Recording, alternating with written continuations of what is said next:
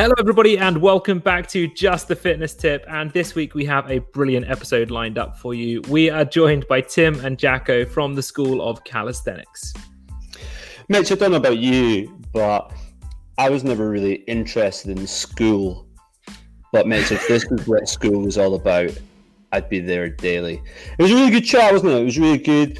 Uh, I'm an avid listener of the School of Calisthenics podcast. Go and give that a listen uh, if you can and we just kind of explored their approach to fitness.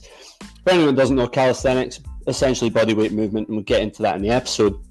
But the guys are so much more than that, uh, and we go into this idea of training through play, uh, using unconventional methods, things like why do you train, what are you fit for, how those guys, uh, particularly Jacko, how he started off as a pro rugby player and how that influenced his entry into fitness.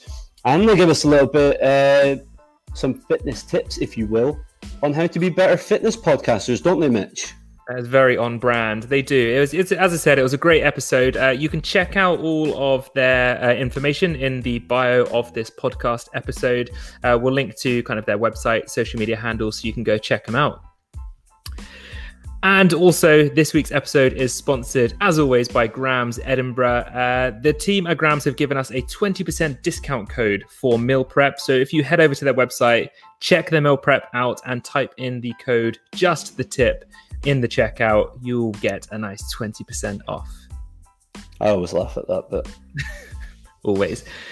Great, guys. Well, I hope you enjoy this week's episode. As always, if you enjoy it, please share it on social media, check it on Instagram, Twitter, wherever, and we would love to reshare your posts. Enjoy the episode. Hello, everybody, and welcome back to episode 73 of Just the Fitness Tip with Michael Ujoa and Jason Auld, Edinburgh's number one fitness podcast. Today, we are joined by Tim and Jacko from the School of Calisthenics. How are you doing, guys?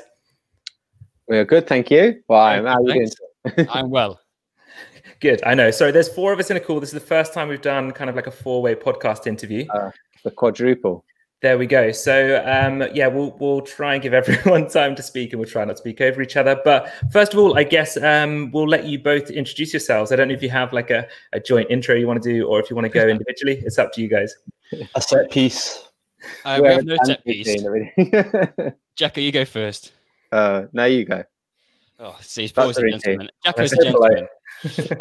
um, my name's Tim Stevenson. I've been a strength and conditioning coach for the last 12 years. Um, life before that, I was a scuba diving instructor for a while, worked a bit in sports development, um, strength and conditioning career was predominantly spent or is predominantly spent still with working in Paralympic sports um, and started playing around with calisthenics oh, about seven years ago because I'd had multiple shoulder dislocations, um, two surgeries, couldn't get my shoulder to stay in place, and thought that if I learned to handstand, that would be a good idea um, because it might show me that I've got a stable shoulder. Um, that was I was on holiday in South Africa with my wife at the time and came back, roped Jacko into it, and the School of Calisthenics was a very organic, accidental thing that started off the back of me and Jacko basically just pissing about in the gym. That's my stock intro. I like it. All yours, Jacko. yeah. Um, so uh, yeah, my so Jacko or David Jackson, um, and I past life was a professional rugby player. Um, played in the championship, uh, over 300 games and had a head injury back in 2013, which was probably my 10th or there or thereabouts, um, sort of concussion. But this last one, uh, I had a seizure on the training field from just a very innocuous knock, uh, but it was a, a build up of this that. Uh, that, that my brain just couldn't handle anymore. Anyway, I had to had to retire. Difficult time for me during that period. Um, but at the same time, that's when I met Tim through a friend of ours um, that goes to the same church as us, introduced me to Tim because as I was having to change, like retire from rugby, um, even though I was 31 when I retired, so I was coming to the end of my year career, but I'd just signed a new two-year contract. Um, but I, so I needed a new career. Um, I didn't want to go. I'm a qualified teacher. I've got a master's in engineering, but I didn't want to go down those routes. I wanted to use the sort of experience from from that I'd learned from playing sport and to try and I felt like I had something to offer to help that with others.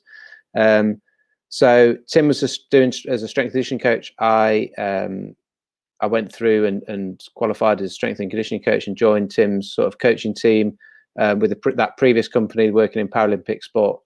um, and sort of under the tutelage of Tim, built up that experience uh, for a couple of years there, um, and at the same time got into yeah got roped into calisthenics with Tim. I was bored of I. It took me a year to run without having like of my head injury symptoms or headaches and stuff. Um, but once I was able to get back training, I always thought I'd just lift weights, like because I loved lifting weights when we were playing rugby. But what I realised was it was the fact that there was a game at the weekend is what inspired or motivated me to lift to lift weights and train hard. Whereas I thought I just loved training. So when that was taken away, I didn't actually enjoy training that much. I remember being in the gym, doing bicep curls, looking at myself in the mirror, and I was like, "What are you doing? Like, you one, you're bored. Two, why are you doing bicep curls? And three, like, you could do anything in the gym, and you're doing the same stuff you'd have done before." So Tim starts messing about handstands and uh, and human flags, and I was very much like human flag. I was like, "That is me." Like, like. But at first, it was very much like I've never seen anyone actually do it. I've only ever seen a photo. So is it actually real? Is it photoshopped? How on earth does someone even do that? And then we start. We we literally figured some of this stuff out in the first instance by just messing about, by just trial and error, just trying stuff in the gym. Um, and and as Tim said, it got it just got to the point where people had said to us, "It just like, what are you doing? You're just two two are just pissing about." No one was doing handstands. No one was trying anything in our gym. It was we were in and amongst all the machines, just hanging off them and and whatever. Um, that's all changed now, but um, back then that's what it was like and we were rubbish because we had no idea what we were doing. My first frog stand where you balance your hands and your elbows your knees on your elbows ended in a face plant um, which wasn't very good when you're recovering from an injury but um, it when we the same people that were observing us like just messing about once we were actually able to do some muscle ups and human flags and handstands and stuff it was they knew that we were coaches um, and they, they knew we sort of had this special in Paralympic sport, but they were like, you know, that cool stuff you're doing, like, could you could you teach us? So we put on we put on our first workshop, and as Tim said, it just organically snowballed um, from there. It was just cool, like sharing that new stuff with people that we'd been on this journey of beginners to figuring it out, and then we refined our process. So we didn't just make people piss about, to mess about to to do it. We refined that process, and as as the years have gone on, we've refined it further. So now, when someone comes in as a beginner, the you know everyone's different, so the progress is different. And we really, I don't like the question of how long is it going to take me to learn X because we just don't know. But all we what we do know is that we've refined that process so much now. When someone does come in through the door on day one, them getting them getting to where they want to get to in terms of their goals um, is uh, happens an awful lot quicker than when we learn. That's what I love about you guys, actually. So I'll, I'll get all the kind of sycophantic stuff out of the way early. Uh, but I've been following you guys for ages and ages. Uh, and I work in a gym in Edinburgh called Primal Gym, which I think you guys actually did a workshop at uh, a few years ago. Um, so we do calisthenics there. It's also like a Ninja Warrior gym as well. So we do okay, a lot of yeah, obstacle yeah, stuff. Um, so um, I was kind of introduced to you guys through the calisthenic, uh, calisthenics um, element. But the thing that kind of kept me uh, hanging around was just your approach to training. More specifically, I love that quote that Tim has, which I know he's probably, I think it's sometimes cited as Albert Einstein or someone, which is play is the highest form of research. I always, I always cite Tim. Um, so you can know that, that you, have done good work there. Um, but play is the highest form of research, and I love this idea of uh, training through play, and it's very much a philosophy that I um, embody in my training. But what I wanted to ask you guys was obviously both of you starting out. Uh, Tim, you played rugby too, if I'm correct. Yeah. yeah? Um, so starting off. Um, in a conventional sport. Um, I know, you know, when I was at school, I played rugby um, very badly, but it was my introduction to, I guess, what you might call like formal exercise. You know, it was the first time I'd lifted weights. It was the first time um, it was something that was a bit more regimented and programmed. And it was probably incredibly dangerous and really bad for me. It picked up some terrible habits because the way that I learned was looking at the older guys and just basically doing three sets of eight of chest press and some abs um, so really what I want to ask you guys was obviously now that you're in this more, um, you know, varied, more um, holistic uh, approach to training, how did um, starting off in rugby influence your initial uh, entry into exercise and fitness? Uh, that's a good question. I think if I'm honest, when I was playing rugby, and I don't know whether I missed the boat in this or not, but weight training wasn't a huge thing. Like I'm, I'm I turned 40 um, last week. So when I grew up going through school and, and we, I was playing local club rugby, I was not a great rugby player by any stretch, um, but I loved it. And I was like all in for, well, from age about 10 onwards to about 27, I think. Uh, no, sorry, 30, yeah, yeah, about 30 odd when I probably stopped. Um, but the but we weren't at school. We weren't into lifting weights, and we didn't. We had a little weight room at the gym, but I mean, I started uh, at the club. Sorry, but I, I kind of started getting into the gym a bit when I was sixteen. My transition into into calisthenics was was more influenced by what I'd done as a strength and conditioning coach. So after my last shoulder dislocation, I decided that's it. I can't hack this anymore. I was trying to get into a new career in strength and conditioning, and having a bust shoulder was just and also just getting beaten up at the weekend was making lifting weights around the gym pretty hard. I'm not a big guy, so I was just getting flipping pummeled by fat old men. Um, that was the level I was playing at. Um, so I'd kind of gone through a lot of my strength and conditioning career, probably six or seven years before we started transitioning into, into calisthenics. So I'd played around with different forms of training. I'd done hypertrophy training. I'd, I'd learned to Olympic lift my accreditation. I'd done power training, and, and I kind of gone through this spectrum. And I got to the stage where I was like, I'm just bored because now now I can squat, deadlift, and press to a reasonable level or whatever it was, those basic foundation movements, single arm, double arm, whatever. I was going in the gym. I'm like, well, should I do 12 reps today for a bit of strength endurance, or should I do five? And, and I'd do five for, for, a few weeks, thinking I'd get I'd do some max strength training, and they'd be like, oh, I'm a bit bored of this now because it's just the same thing over and over and over. And when you can deadlift, like it's just I got bored. So the transition into calisthenics was all of a sudden like this is properly playtime. This is this is strength based work. I get the same buzz that I get from from lifting, from being physical, for getting stronger, but it's completely challenging me. And I got humbled. Like I, am a I'm a reasonable athlete. Like I always say, I never found my sport. I don't think that I could have been good at. I'm I'm, I'm pretty athletic in a, in a general broad base of skills so actually calisthenics lends itself quite well to my skill set. I'm small, I'm light, um, I've got a good strength strength to weight ratio. I like moving in different ways. So all of a sudden, I kind of found my thing. I was like, oh, I could be actually off decent at this, and that's relative, right? Because there's people in the world who are way way better than I am. Um, but yeah, it was it was it, rugby. I don't know that rugby massively influenced it. Apart from it made everything more difficult because my shoulder was likely to fall, fall out of its place. Um, so it was, it was more negative than positive, I think. Also, I, I, guess we should probably just strip it back because I know there's going to be a few people listening to this podcast who don't actually know what calisthenics is. So, can you guys kind of give just like a little snapshot uh, for our listeners that aren't quite sure?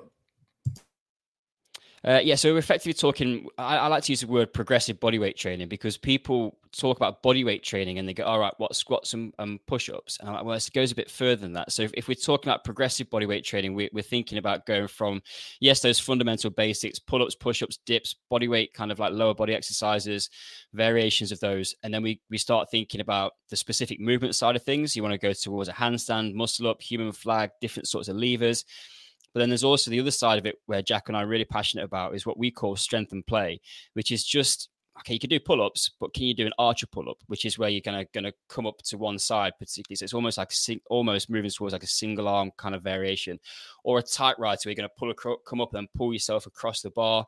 Um, the first person that, that Jack and I ever really got exposed to in calisthenics was Frank Medrano, and that if you watch his like training same videos, some of like the, the ones that have got millions of views, that strength and play built in with some some calisthenics. So he's he's a that was a, it's an iconic video that just changed my philosophy. And I thought I thought I knew training, and I saw that, and I was like, oh, I can't even move. Like I can do a deadlift, but I can't do any of that stuff. Like why can't I do that?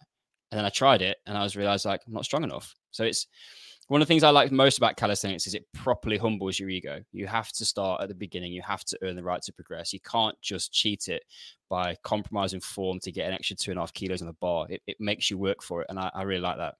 Yeah, I think the other th- the other thing that's nice about it as well is that it it along those lines is it expose it exposes you, but at the same time teaches you about your body. Because as Tim Tim says, you you see something, you try and do it, and you go, and then when you can't do it, it's like why can't I do why can't I do that? I thought I should be able to do that. And it might be strength or it might be movement or it might be coordination. It might be, you know, it could be any number of things. But then you get to understand yourself more, understand how your body moves more. What are your restrictions? What things are holding you back that are going to open up doors, yeah, to do that thing that you're after, but also it'll open up other athletic sort of doors and movements and things. And even even we talk a lot about like the mind, the brain, like when you our strapline of redefine your impossible, when you live and breathe that, it it changes the way that you think there as well mentally about things, not just your training, but you use training as the vehicle to go, well, I remember when I couldn't do a human flag and I genuinely thought it was impossible. I thought it was photoshopped now I can do it. So I know uh, even just that one thing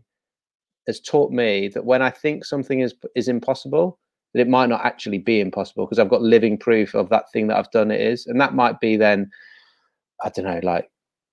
Look, I said, I said, I said we wouldn't talk about coronavirus. I'm just trying to think of something big outside the world that's got nothing to do with training. But look at something that feels like it's impossible. How am I going to do this? How am I going to do that? How are we going to cope with this? And we know that, like, things that seem impossible, they, they can be done. We've done them with our training. The training has been the vehicle to, to teach ourselves that. I mean, just um, illustrate that point. It was like the first time we did, it, I did a handstand, and it happened in the gym as well. When I put my hand on the floor, I didn't know if my shoulder was going to stay in place when I tried to do a handstand. I, I was my, my, my wife is from South Africa. They've got a, a place down near um, Cape Town called Hermanus, and they've got a deck that overlooks the sea.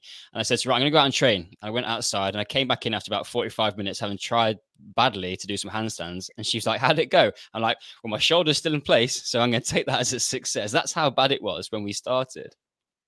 Yeah. I love that. I, sorry, I was it. just going to throw it that just Jason's question about like rugby. Um, how did that influence our training potentially? And I think I one... think the fact that you started with Jacko with the the old uh, anecdote about you staring into the abyss while doing bicep curls. I think that tells us a lot about it.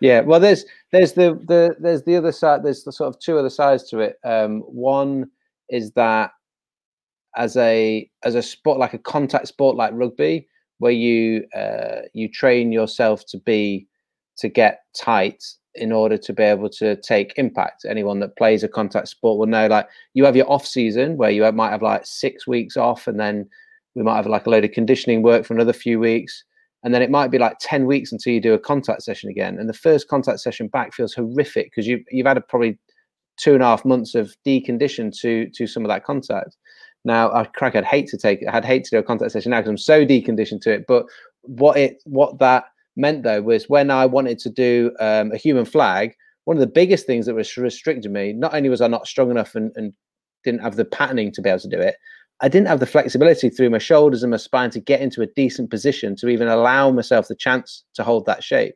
So as I was saying before, it like it teaching you it it it shows you like I didn't think I was that tight before, and then you try some do some of these things, and you go, okay, actually, I need to address this. I need to do something about it.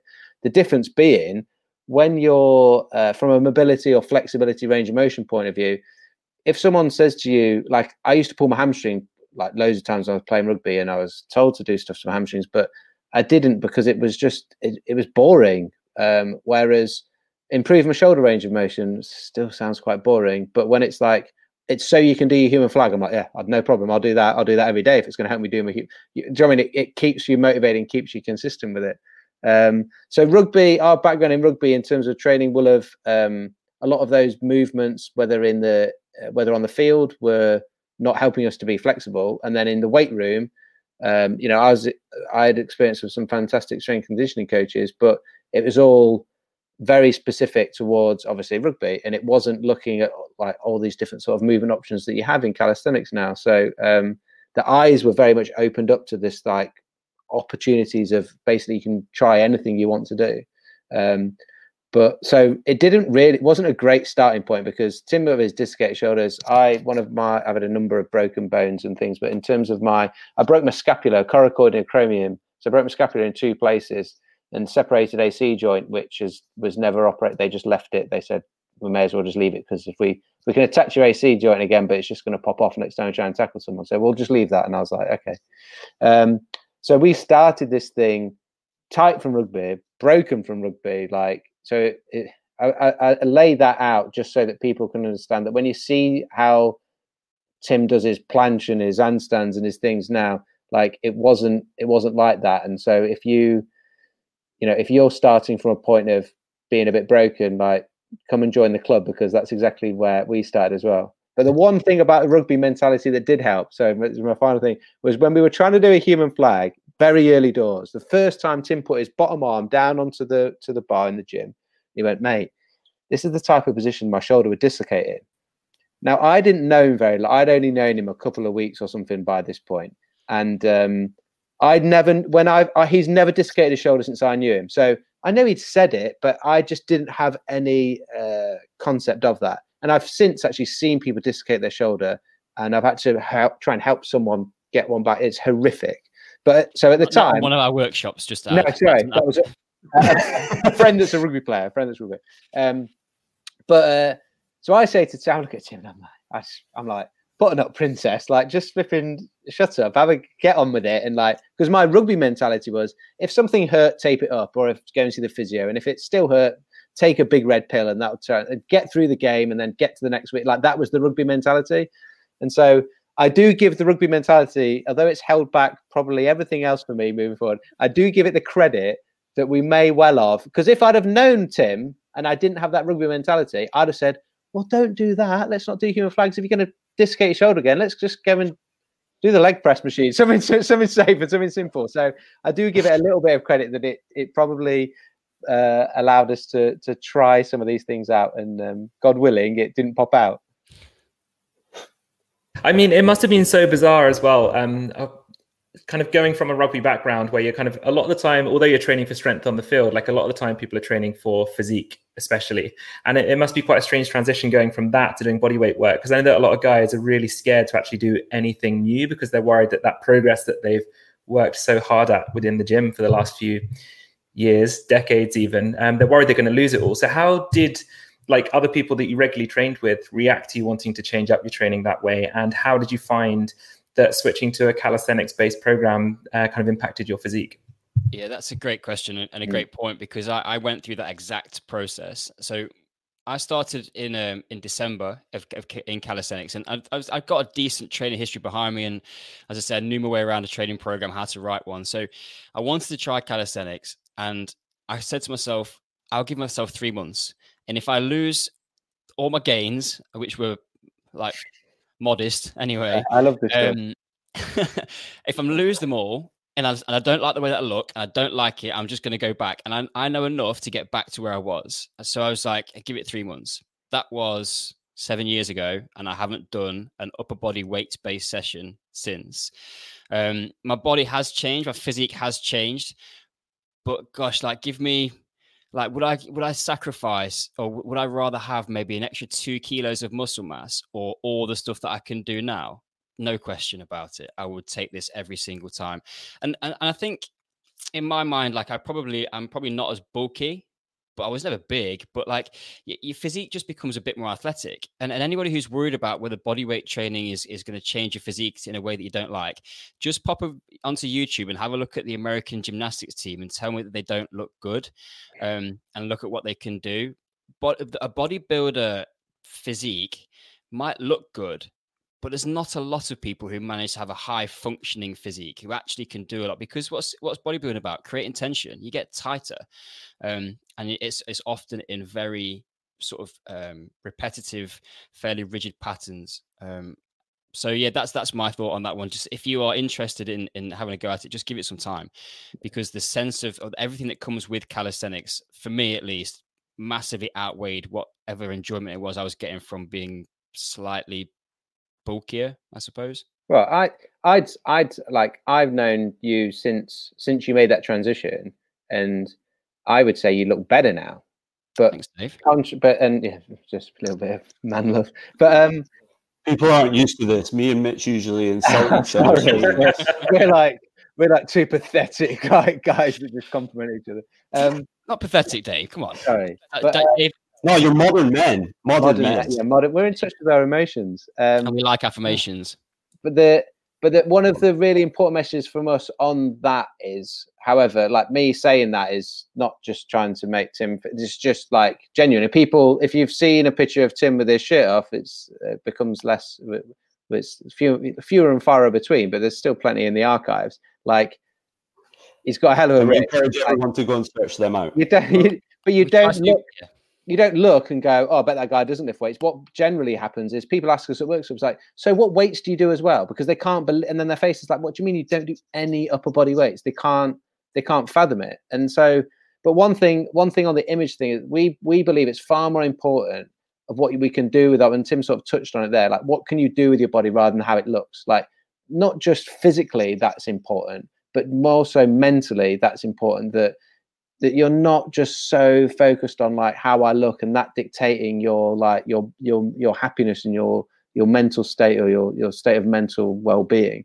Um, and then from a from a training point of view, the fact like resistance training is resistance training. We don't have the conversation about the dumbbells. Like in our old gym, there was like some dumbbells that were metal, and there were some dumbbells that were that were like rubber. And the two ones that are both 12 kilo, no one would say, and you, everyone's going to think, no one would say, well, which one is, which of the 12 kilo ones are better? You might like the feel of one, but they're no different because it's the same weight that's going to give us the same resistance. We can use body weight as our resistance, and we can gen, it can be resistance training, and therefore we can generate the same result of the fact that we're, we're still doing resistance training. How you overload progressively changes because you don't just once the 12 kilos are easier, you go and then pick up the 14s we have to be more creative and manipulate our body and or the training environment in how we are so our body angles our body positions etc to do that. But having having the opportunity to be creative with our training and how we do it like that's just an added benefit i see of rather than a, a hindrance or a you know sometimes it's like i don't want to think about what i'm doing. I just want a simple like weight training program to follow. But i would say there's there's something amiss in the rest of your life that means that when you go to train you don't want you don't want to be creative. You don't want to have that freedom. This is probably a good segue, Jacko. Sorry to cut yeah. you off, um, because it's something that I wanted to talk to you guys about. Obviously, I touched on um, the kind of mantra uh, that we spoke of about Tim talking about play, and I know that that's at the center of your philosophy, um, and it's something that I very much relate with too. I've had a career in extreme sports, and uh, now I coach Ninja Warrior, so I'm very much involved in these kind of creative, expressive forms of movement. Um, and so I love this idea of listening to you guys in the pod saying sometimes you just go into the gym, you've got no plan, you don't know how long you'll be there for, you've not kind of put aside, you know, sets and reps, and you just move and you explore, and you actually find that because you've not set anything out, you tr- experiment and you end up being able to do things that you never even thought about, you know. Um, but as you said there, Jacko, I guess there are people who maybe have um, and how can I put this politely, like quite um, linear goals. Um, and so for them or other people that are maybe um, not incredibly comfortable in a fitness environment, and so they're there and they use it as a tool, and it needs to be quite structured. Um, I think like the question I would have for you guys is: Is it is being able to get to that stage where you feel like movement, fitness, exercise is play. Is that something we can all get to, or do you think that that is just something that some people, like you say, like creative minded people, um, have, and that some people just need that regimented, kind of structured, linear uh, programs? Yeah, I think. I mean, I'm sure Tim will have a, a, a, fair amount of insight into this as well.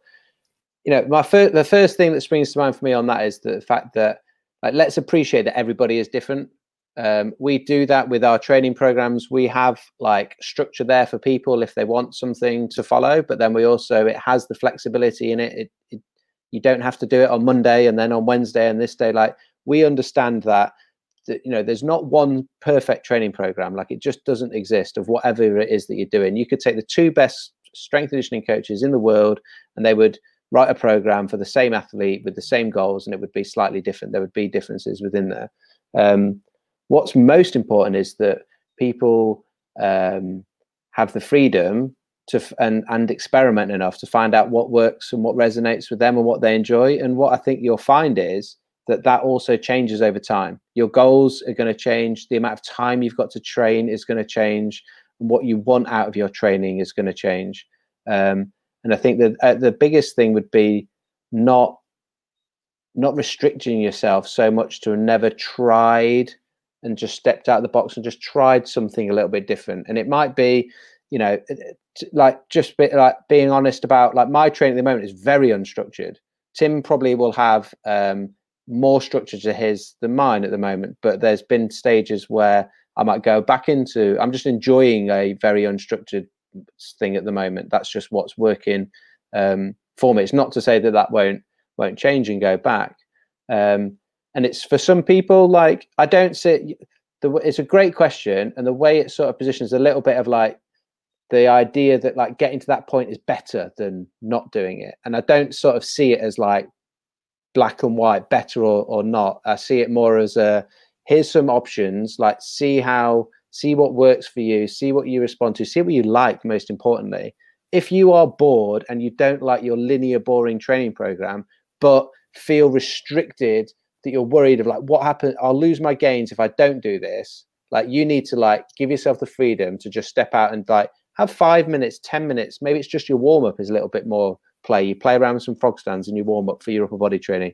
Like just start with little bits and see how see how it feels, see how it fits. Jacko, I'm thinking more. Sorry to cut you off again. Yeah, no, no. I'm thinking more along the lines of people who are not like you know seasoned gym goers or seasoned athletes or or people who are involved in exercise for a long period. I'm thinking about people who are maybe trying to get into it through like let's just go with a straightforward, simple weight loss goal. You know, um, and I would like I always try and start off and say to people if if exercise or the gym is something that they've actively avoided or they've kind of labeled themselves as someone who doesn't, you know, I'm not a fit person. Um, I always say well, find a movement practice that you enjoy first of all. So Definitely. a sport or you know dancing or something as simple as walking.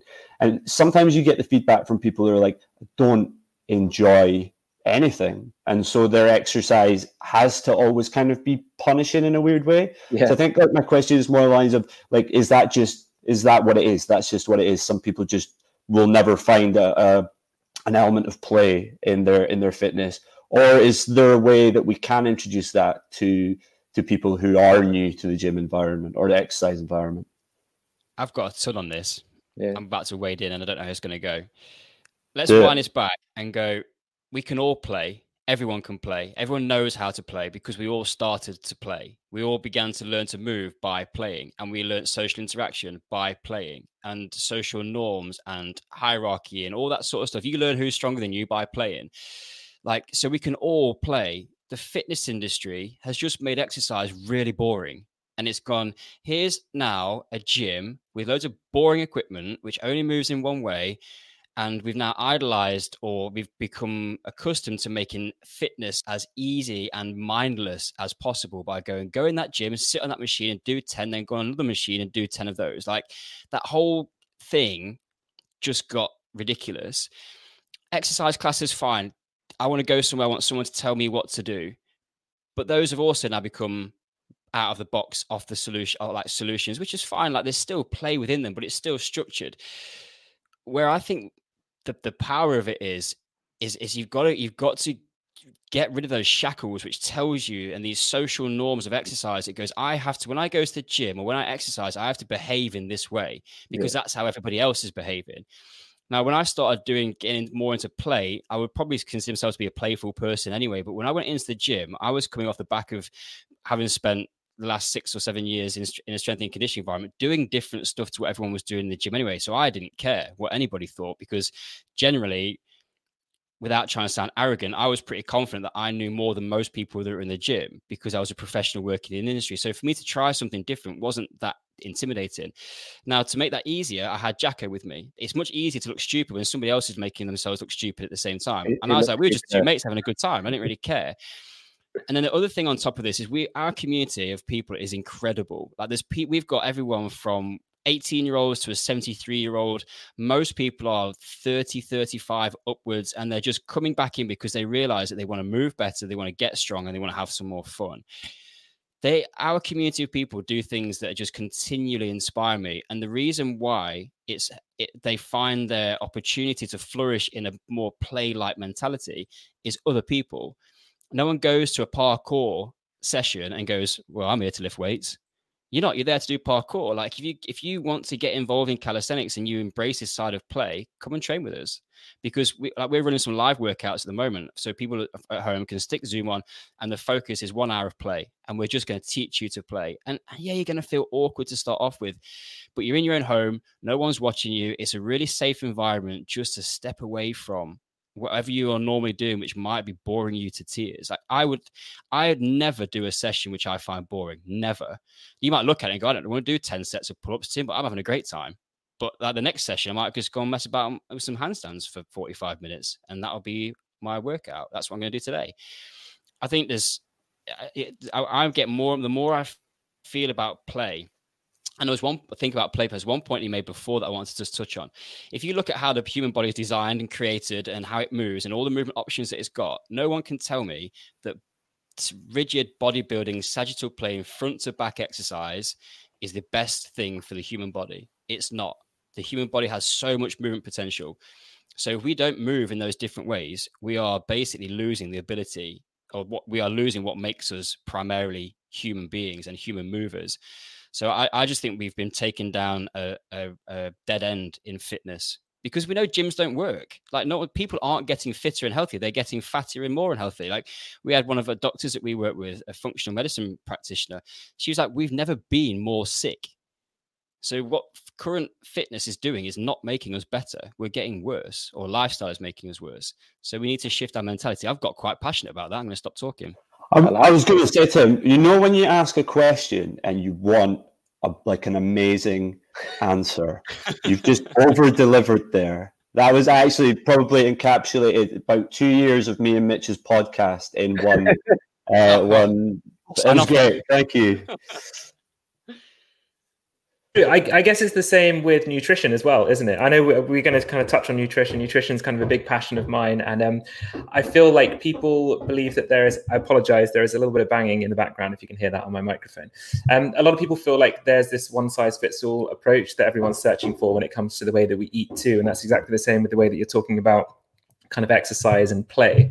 So, in regards to kind of nutrition, diet, do you guys have like an ethos that you follow with this? Do you do you tend to kind of take your clients down a particular path, or have you experimented with any of these kind of crazy approaches that are out there, or even less crazy, more kind of like intermittent fasting, keto, that kind of stuff?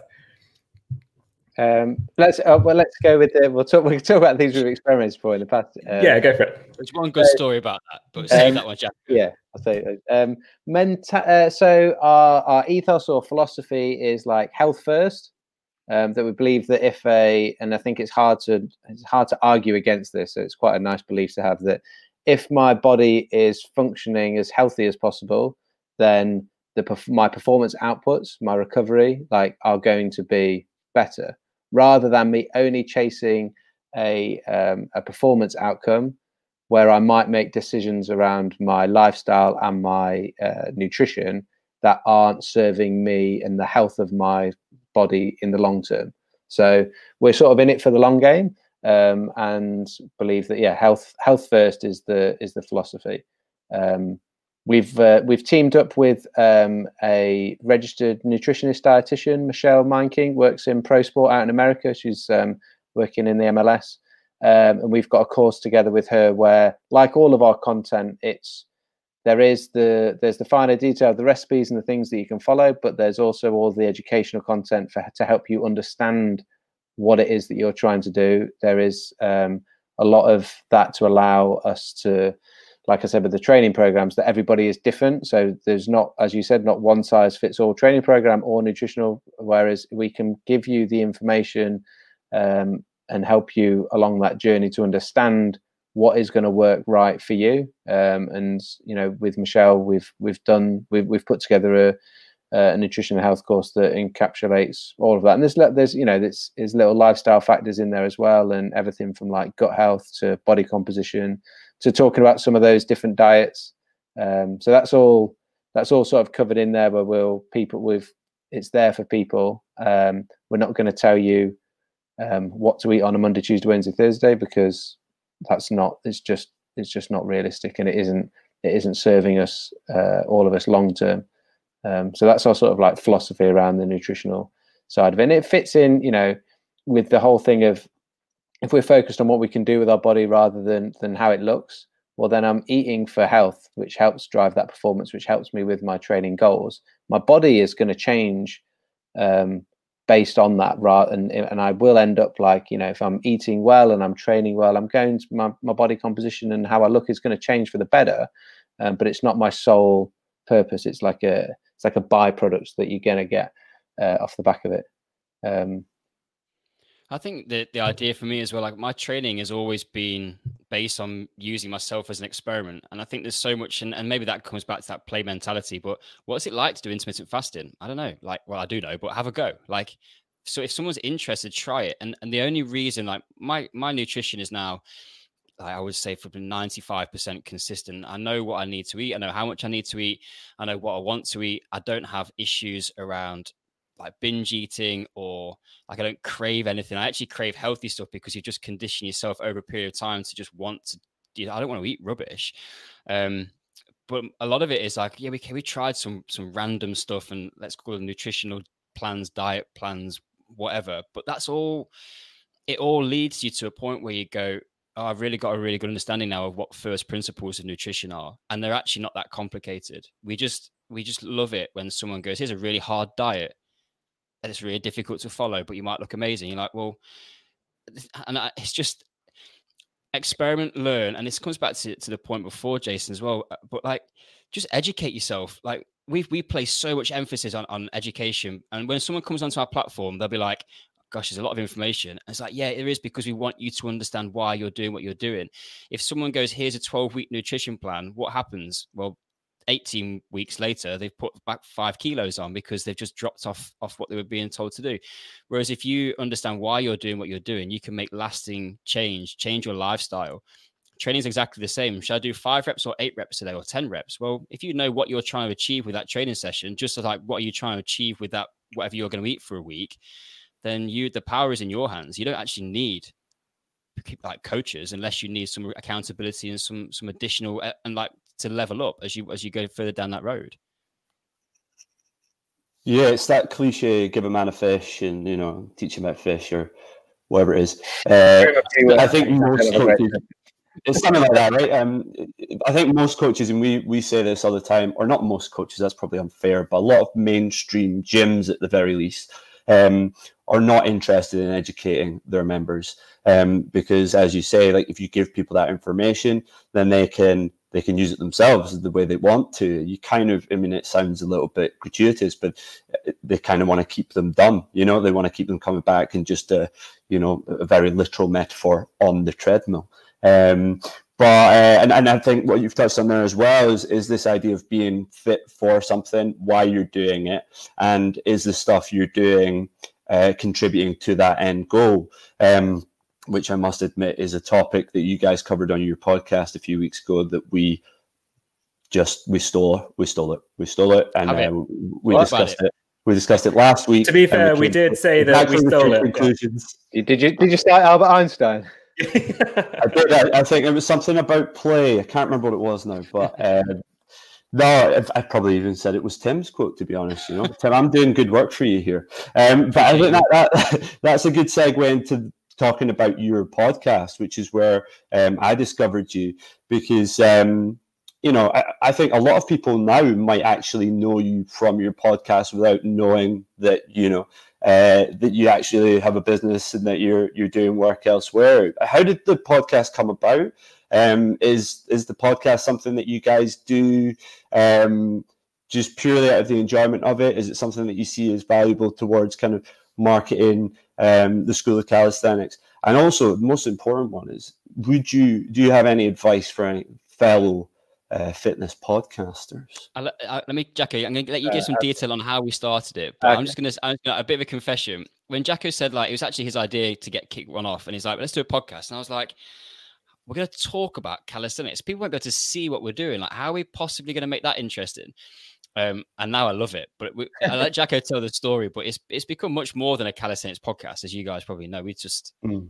we have guests on, and we sometimes just have a conversation between the two of us. But yeah, it, it started off on very very humble beginnings, Jacko, didn't it? Yeah. Well, so we were. It was back in the day. I don't know. I could look at the the dates of the first one, but we we did um, we were doing a like a YouTube video each week, and we would alternate between like some sort of like tutorial style um, YouTube video and then a Q and A, and we would just answer on YouTube um, questions that we'd have had in via email or via social media, or whatever. And that's all it was. We'd like we'd pick two, we'd pick three three um, questions different topics and just and just answer them. And you can watch some of those first ones back. There's obviously still on our YouTube channel. And then after it was like after I don't know after how long after a while probably like six months or more I don't know after quite a while it was like why don't we just take the audio from them because it's basically a podcast like we're just talking like because we weren't actually even when we were doing the Q and A on on YouTube and you could see us we weren't actually really doing anything. Um, and as Tim said, it was a bit like, oh, and anyway, so yeah, we uh, that's how the podcast started. It was just it was just the Q and A's, um, and then you used to have that one microphone, the one microphone that Jack has got now. We both used to take it in turns of talking to it.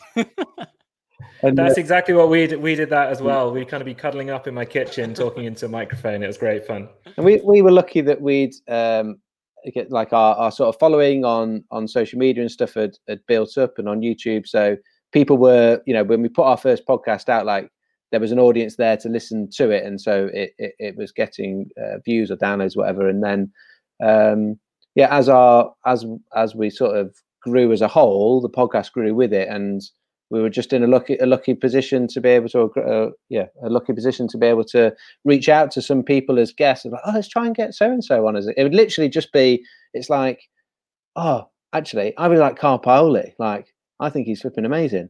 Let's see if he'll come on the podcast and like send him. And this is I think sounds familiar. Yeah, it's a beautiful thing about Instagram, isn't it? And or the internet these days. You just reach out to them and go, "Hey, do you want to come on?" Like, you know, we were able to say, like, you know, our podcast gets thirty thousand listens or whatever it, you know, and and people uh, want to come and talk to, you know, a, a like-minded audience.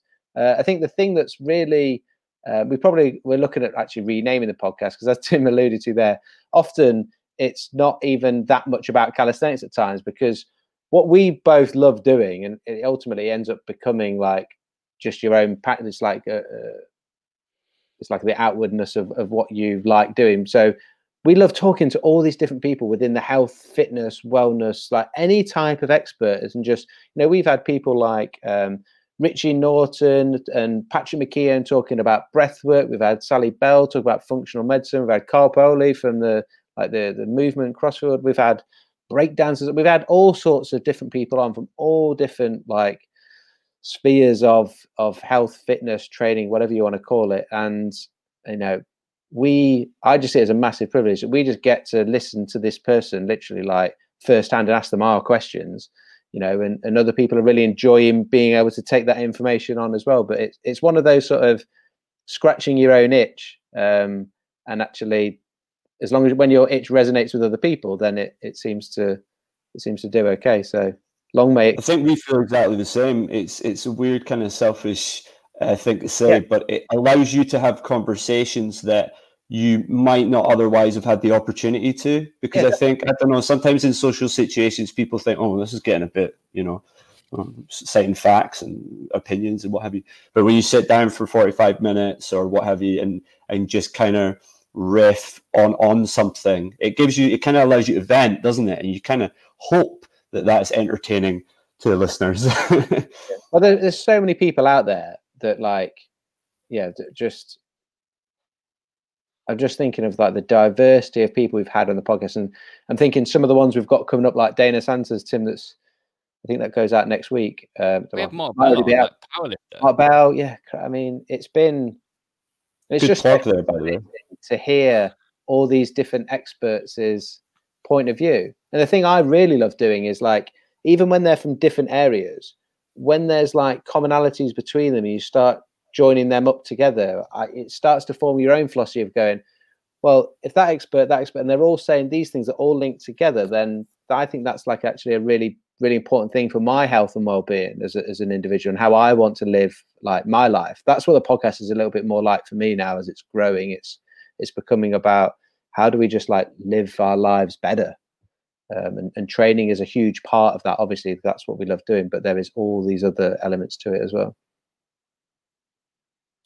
I like it. Yeah, I mean, you're just preaching a message of balance, aren't you? And that's what we absolutely love about it. We like to think that our ethos is kind of pretty similar to you guys. Every time we've kind of listened to episodes of yours, it, it seems to resonate everything that you're saying, and we seem to be along the same path. So, I mean, we're always just happy to chat to other people that do share, kind of share a nice positive message within the fitness industry because, as you both know, unfortunately, there are a lot of people out there doing the opposite, whether it's kind of to intentionally confuse people or whether it's naivety, who knows? But it's uh, yeah, we we love doing our podcast. It means we get to chat to some great people. We've had like Dr. Giles Yeo on we had recently, who was just fascinating to speak to, and yeah, I mean we're we're happy to take on any advice that you guys can give because you've you've clearly built quite a, a successful outfit there.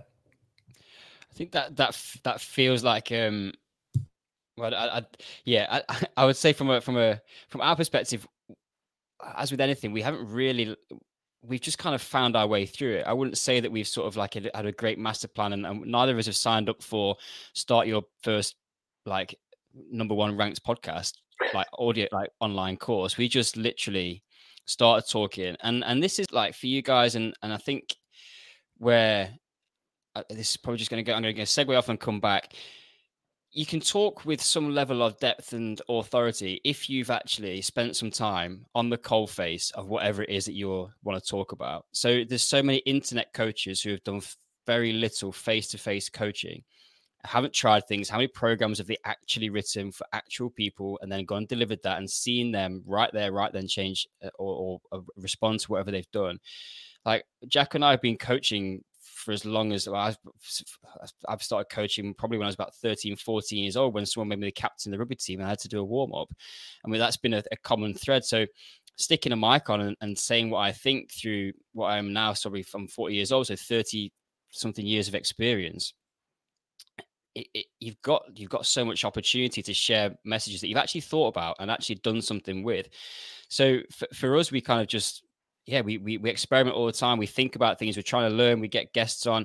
There's a lot of times like we just put one out this week, which we called a spitball session because we just didn't know what it was about, but we just wanted to have a chat about some stuff. And and I think there's there's also I know there's a, there's a, there's a balance between over preparing. I think for some of this stuff, so we'll always have a conversation. What do we want to ask? And we'll always do a little bit of research to find out roughly where we're going to go with the conversation. But the amount of times that people come on and just go and bring something to the party and just go, here's a thought I've got, and we go, wicked, let's just talk about that. And half my page of notes we don't even get to touch on. Um, so I think there's there's that not wanting to make it perfect all the time and just letting the conversation go because that's what we do when we normally engage with humans and we don't go into a conversation with an agenda of these are things I want to talk about today. We chat and we see where it goes, and it's just communication at the end of the day. So I, I like it when it's like that. It's a bit raw. Let's just yeah. see. Yeah, you get the rawness out of it, don't you? We've never had like set questions or anything like that. Um, I think just one subjects, isn't it? Anyone that listens to our show regularly that will know that being underprepared um, comes with the territory. I think we call it raw. I like yeah. that raw, raw energy, spontaneity. See what happens. Well, because then you find, then you actually, because yeah. then you just get pure truth because it's raw. It's not been prepared. It's like, oh, Tim's just said something that sparked this, like out of me, or the guest has just said something and like that's just sparked. Like, so you like, let's just roll with it. Um, you get, yeah, we've, we've done interviews. I won't name any names in case that one person's listening, but um, where you're kind of reading the questions off a sheet and you kind of feel like they're giving you the kind of stock answer, and it just feels very lifeless. You like know, a, it's like not all in match interview. It, yeah, exactly. You know, full of cliches. You know, um, but I think, as you say, you've touched on there. I think the reason that people like podcasts in general is because it's conversational. Um, obviously, you know, it needs to go somewhere. But I think a lot of people love that feeling of almost kind of eavesdropping in on a conversation. And so when you remove that element from it, it feels very kind of hollow. Um, well, that's my philosophy anyway. The, yeah, I'm hoping right. that the listeners agree with that. Otherwise, we've probably tuned out now. And I think we've, we've probably applied the same strategy to anything that we've got from an audience growth perspective, as if we've just done it consistently for the last seven years. So we've since we started podcasting, we've put a podcast out every week since we started writing a blog, there's a blog gone out or there's been something on social. And, and I think that's the biggest thing about getting started is, yeah, we're all super busy.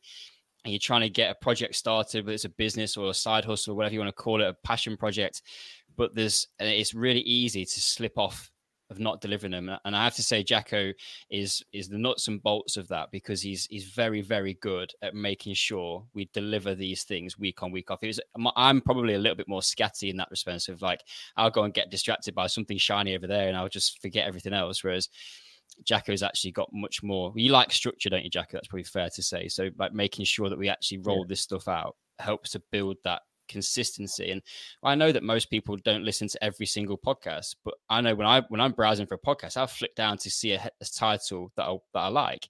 But then there are people out there who every Wednesday they send us a message going, podcast on the way to work, listen to it, loving it. And it's like, that's it's cool. But it's only you build that audience through being reliable in what we're gonna we're gonna offer them, I think.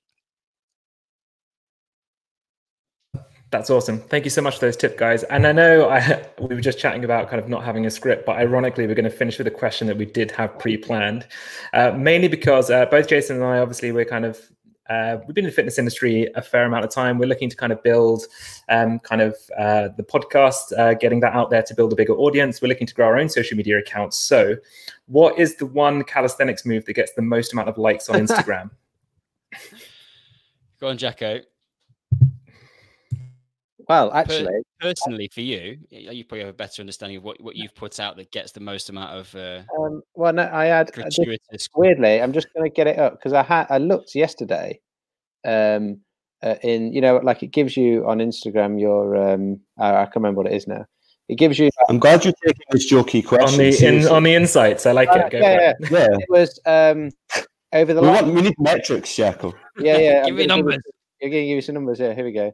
Um, now he so is it a post of Tim or is it a post of Jacko? Here's your first question. Have a guess. Uh, oh, well, I, I wouldn't mean, want to suggest that. Yeah, I'd feel really bad if I got it wrong. Yeah. It. Well, you've got a 50-50 chance, and one of us is going to be pissed off. Seeing as you're talking, I'm going to say you, Jacko. Go for it. Jason. Oh, God, I'm just hoping I can get away with that. I'm going to go with Tim. Just to, let's do. Correct. Let's do it. In the last, this is, this is in the last. This is for the last year. So Sorry, Tim, Tim. Sorry, Tim. And it is 400,000 views. Um, and second is Jacko, but only 120,000 views. Wow. is um, uh, handstand inspiration part two. It was like him doing these ridiculous ways to get into a handstand. It's absolutely sick. Um, so like a tiger bend, um, the roll up, what the worm one, and then um, and then like a like a planche type uh, position, whereas mine was a human flag. I was going to say that strength based handstand work for me, like I can try and put something really, really thoughtful out on Twitter or, or something like that, and really kind of like I'm trying to go deep with it. And then I just do a, a video of doing a handstand off a step or something, handstand push up, and it'll get like ultimately more engagement, which just tells you everything you need to know about social media. oh, yeah. I've gone through a phase of I used to try and write very poetic kind of copy in my Instagram posts. And then recently I've just been in a huff with it and just put like 14 seconds of me doing this and that's it. Just very literal. And it gets more because some people just can't be bothered reading it, can they? They don't want to hear you. Like, I listen to you on a podcast every week for an hour. I don't need to read a paragraph on your Instagram post. I, I was trying to do some mini blogs on my Instagram and just put quite a bit of time into them. And I've not really, I don't really use a lot of my personal social media because just the School of Calisthenics is enough in my, like in my static in my brain.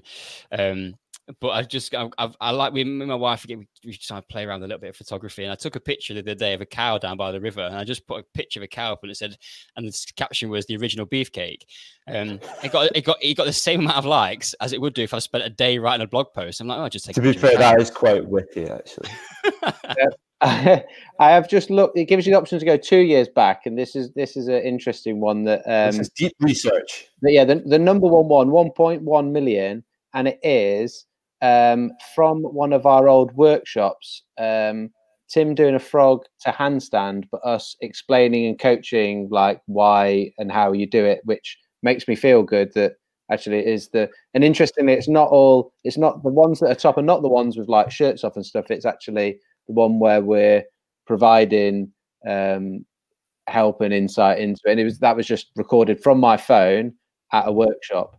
Um, in your face, I mean, industry, shirts on. You've yeah, you've restored some faith in it. Thank you. At a uh, at an actual. Uh, oh, look at that smooth. Oh, an actual workshop. Yeah. But yeah, you weren't expecting that answer, were you? No, look at that depth. I thought you'd laugh and say human flag. To be honest. Handstand, learn handstand push up. It's uh, it's one of life's great skills for social media. There's a, a, human, a human flag um, in a sleeping bag with your head on a pillow in a park. That did do quite well as a photo. Classic. We better get, better get learning, Jason, for the Instagram. Come on. you go. Fantastic. Well, I think we'll wrap that up there. Thank you so much, guys, for your time. We, Thank we you, guys. really, really appreciate it. Um, so, pleasure. I guess if we just kind of have, uh, if there's any, like, if you just let people know where they can find you, where they can find out more information about the School of Calisthenics. Yeah, uh, website is schoolofcalisthenics.com. And then all social media is like Instagram, School of Calisthenics. Um, Facebook is School of Calisthenics. Does anyone use Facebook anymore? Uh, Twitter is School of Cali. You can't have if you, if you, want access to our online training programs, you can go to classroom.schoolofcalisthenics.com, and that's that's where our, our, online learning platform is. You get training programs and engage with us through there, and all sorts of stuff as well. Yeah, we get we or you can send can you, you can put the link in show notes. Yeah, we'll put links to it down um, uh, underneath the podcast episode for people to check it out. People, could, there's a seven day free trial with membership, so people can have a whole have a week and just play around and have a look at some of the, the programs and stuff in there and see if uh, see if it tickles your fancy and if you want to join us uh, with some calisthenics training. Love it. Right. Thank you very much, guys. Uh, you have been listening to episode 73 of Just the Fitness Tip with Michael Ujoa and Jason Auld, Edinburgh's number one fitness podcast. And we will see you again next week keep on tipping.